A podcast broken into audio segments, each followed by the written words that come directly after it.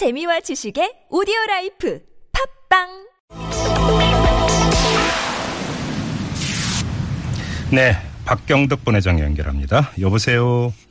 여보세요. 예, 안녕하세요, 본회장님. 네. 네. 보직 해임이라고 하는 게 신경외과 과장직에서 물러나게 한 이 조치를 뜻하는 거잖아요. 예. 그 병원 내부에서 혹시 보직 해임 조치를 내린 이유, 이거에 대한 설명이 있었습니까? 설명은 없었어요. 설명 없었고. 예.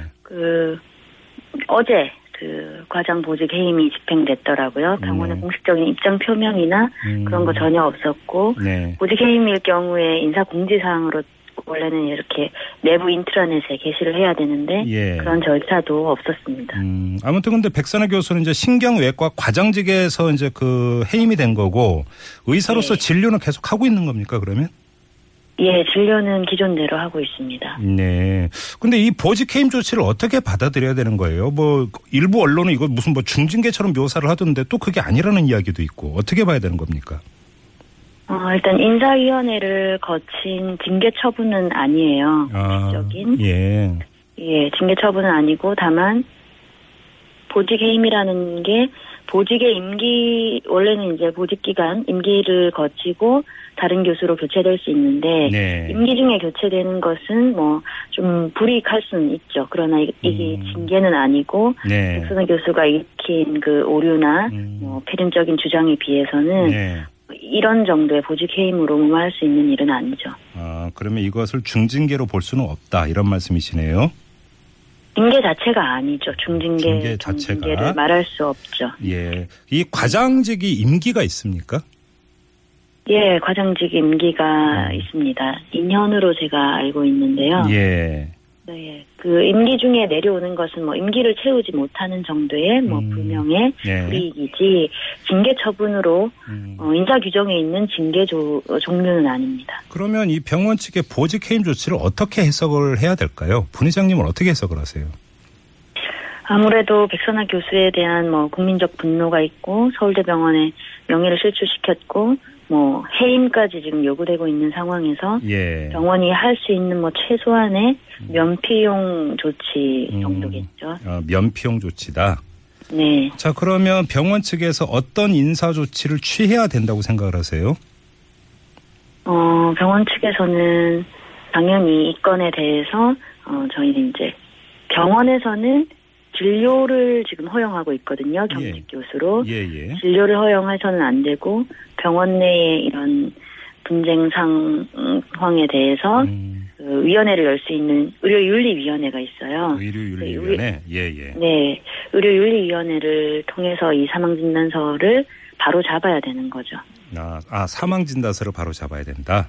예, 윤리위원회에서 이제 의료 분쟁이나 문제가 되고 있는 것들을 심의할 수 있기 때문에 네네. 서울대병원의 직인이 지켜서 나가는 사망진단서가 예. 잘못됐고 그로 인해서 사회적으로 큰 문제가 발생했는데 네네. 병원 안에서 그걸 다룰 수 있는 의료윤리위원회라는 게 있음에도 불구하고 개최하지도 않고 예. 사망진단서 정정에 대해서 정말 최소한의 권고조차도 하지 않는 것은 매우 심각한 문제죠. 저번에 한번 이제 특위가 구성이 된 적이 있었잖아요. 그걸로 가름했다 이렇게 주장을 할 법도 한데 그건 어떻게 봐야 되는 겁니까? 아, 그럴 수 없죠. 그거 특위라는 것은 예, 예.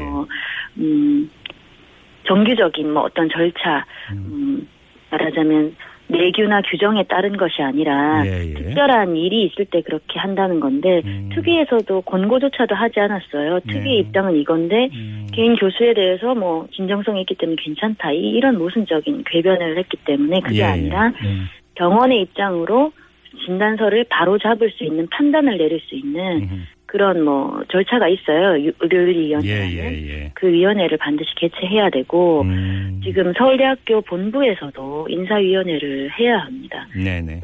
백선하 교수보다 더 이제 가벼운 일로도 학교의 명예를 실추시켰다 이러면 인사위원회 대상이 되는데 전국적인 문제를 불러일으키고 학생들로부터 이미 존경을 받지 못하고 환자에게 신뢰까지 다 잃은 마당에 네. 인사위원회를 하지 않는다는 것은 백선하 교수의 그런 행동에 네. 대학본부가 동의하는 것밖에 보여지지 않아요. 그렇게밖에. 알겠습니다. 좀 다른 문제 하나 더 여쭤볼게요. 지난 11일에 그 성명을 발표를 했어요.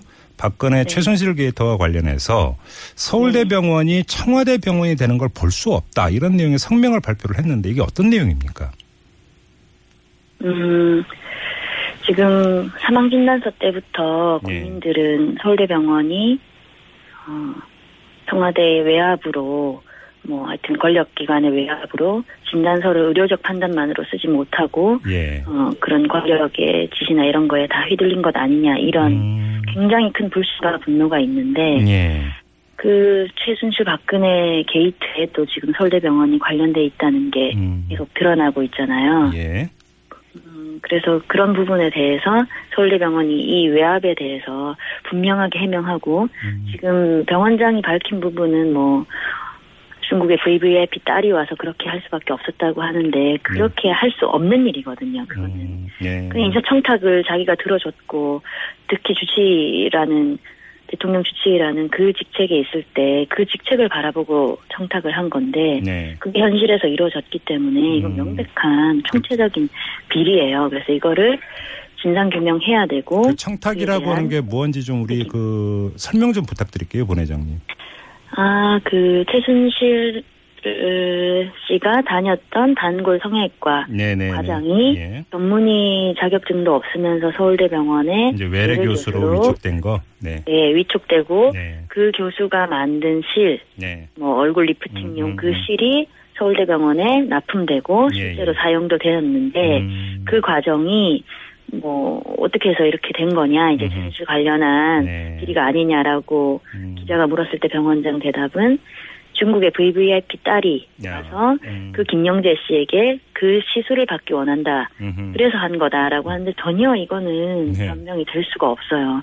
누구 어떤 개인이 원한다고 시술을 개설하거나 그 물품을 납품시키거나 원하는 교수를 서울대병원 그 한 사람을 위해서 교수로 임명하거나 있을 수 없는 일이죠. 네, 알겠습니다. 이건 그러니까 진실규명에 반드시 필요한 그런 의혹사항이겠네요. 네. 예, 반드시 필요합니다. 알겠습니다. 자, 말씀 여기까지 드릴게요. 고맙습니다. 네. 지금까지 서울대병원 노조 박경덕 본회장과 함께했고요.